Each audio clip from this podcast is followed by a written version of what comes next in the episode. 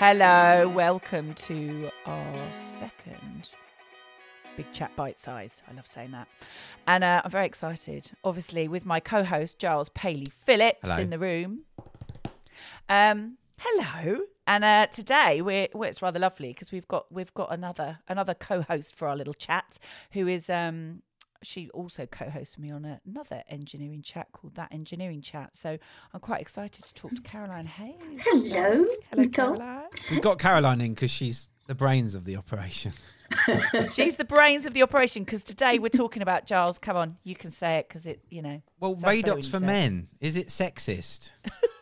Well, to be honest, I hadn't heard about this story. I I didn't know that Radox had started to brand specific Radox bath salts for men. For men. Um, but I, I like a bit of Radox. Gender specific. Yeah. I mean, I think Radox as a brand, um, I think we all, well, I don't know anyone that doesn't like Radox. They they. Uh, I think Radox, I love getting in with the old bubble bath. They're always my favourite goes-to, like the muscle relaxing ones. But I think it's I think it's more that they're really going for that mm. whole targeting for men. But um, I always thought, I mean, that, that. my grandparents always had Radox in the house. Then about, yeah, it seems like a sort of grandparents yeah. kind of product. But it was uh, it was in a green box. I remember it being green, and it was quite like, like it wasn't necessarily a feminine item. It was it was kind of general, and everyone just no. used it. I mean, it was, you know, my granddad used to use it and I used to use it. If you for sore muscles, and I guess it's kind of where they're aiming it at, this sort of machismo of the, the sort of like the guys working out in the in the gyms, or not in the gyms at the moment, at home, and then yeah. having a relaxing bath in, in bath salts. Um, and that's kind of where they're aiming this this product at. But yeah. There's probably maybe it's maybe it's because there's more more, you know, dare I say it, men out there on building sites at the moment, and I don't know, do they need more Radox at the moment? I don't know. I mean, there's logic behind it, Caroline. You were telling Giles and I something a minute ago, weren't you? That was quite fascinating, which is why we kept you on. Yeah, well, I was just wondering about the, the marketing. So why why is a man's pulled muscle need different treatment to a woman's pulled muscle, for example? But yeah. we then got talking to whether it was a pink box or a a blue box for boys and for girls, and and I was saying that one of the main objections for pink for girls and blue for boys is that the reason why you had those two distinctions, and that it was that the blue dye was more expensive in Roman times, so you had the blue dye for the boys, the lesser Uh, easier to produce, cheaper pink dye for girls, and for the emperors they put the two together and you got purple. So only the Roman emperors could use that, or the nobility. Is that how purple came about? Yeah. Well, that's how it became a royal colour. Yeah, my favourite colour.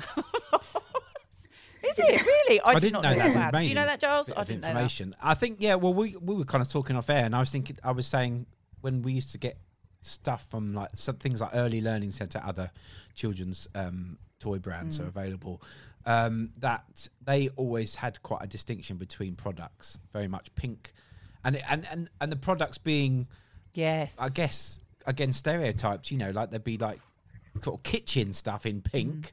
and then like trucks in blue, and mm. that distinction, and and how, you know, mm. I mean, our kids played with dolls and stuff, and you know, um, and we've got two boys, yeah. so. It, I always had a bit of a problem with that, and I mean, and that, and that continues today. Really, those things are, are are generally become accepted, that we boys things are in blue and girls things are in pink, which just seems wrong, really. It it is still yeah. it's surprising actually how much it is still like that, isn't it? I think it's I think I think you know you. I was never a, when I was younger, I was never sort of a real, oh, I want everything to be pink. And I've probably got worse as I've got older, to be honest, about things that I like. But my daughter, she's her favourite colour's blue. She's nine and she loves, you know, turquoise and blue and all those colours. So she's always like, oh, Mummy, why is it always in pink? She does actually say that to me. So I think, um, yeah, it would be nice if you saw a bit more g- generic. Well, there's so many other colours mm. out there other than pink and blue as well, aren't there? Yeah. As I just said, there's purples, there's turquoises, there's yeah. yellow. Yeah. Exactly. There's there's there's a lot more colours in the rainbow that you could be using for, for a palette. But I guess Radox for men. I mean, have they got? A, are they doing a Radox for women?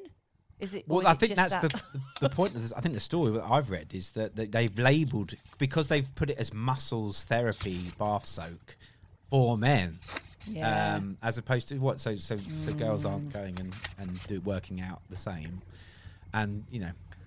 Well, it's because women just power through. If they hurt, they just, yeah, exactly. They've still got to pick up they the kids. They don't need do any of that like... bath salt stuff. Yeah, we're women used are, to muscles Women are hurting. So tough, they we're don't just need taking it in our stride.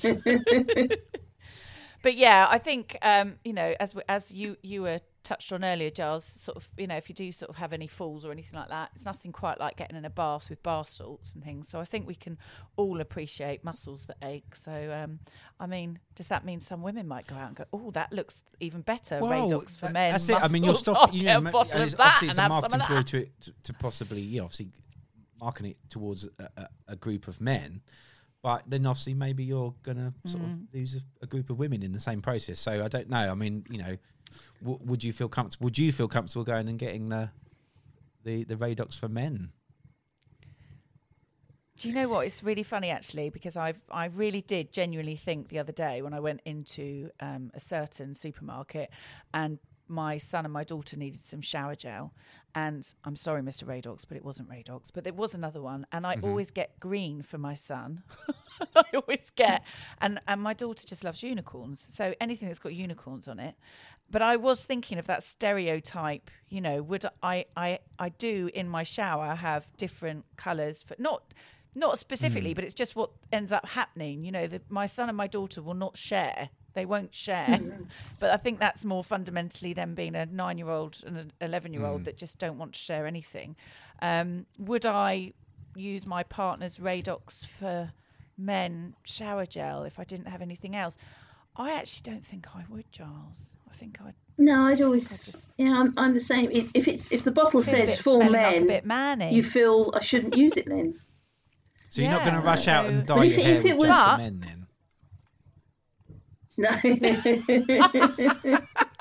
There's nothing else available. Can you tell? That's what I've been using. Yeah. There's... Oh, that could be... Thank you.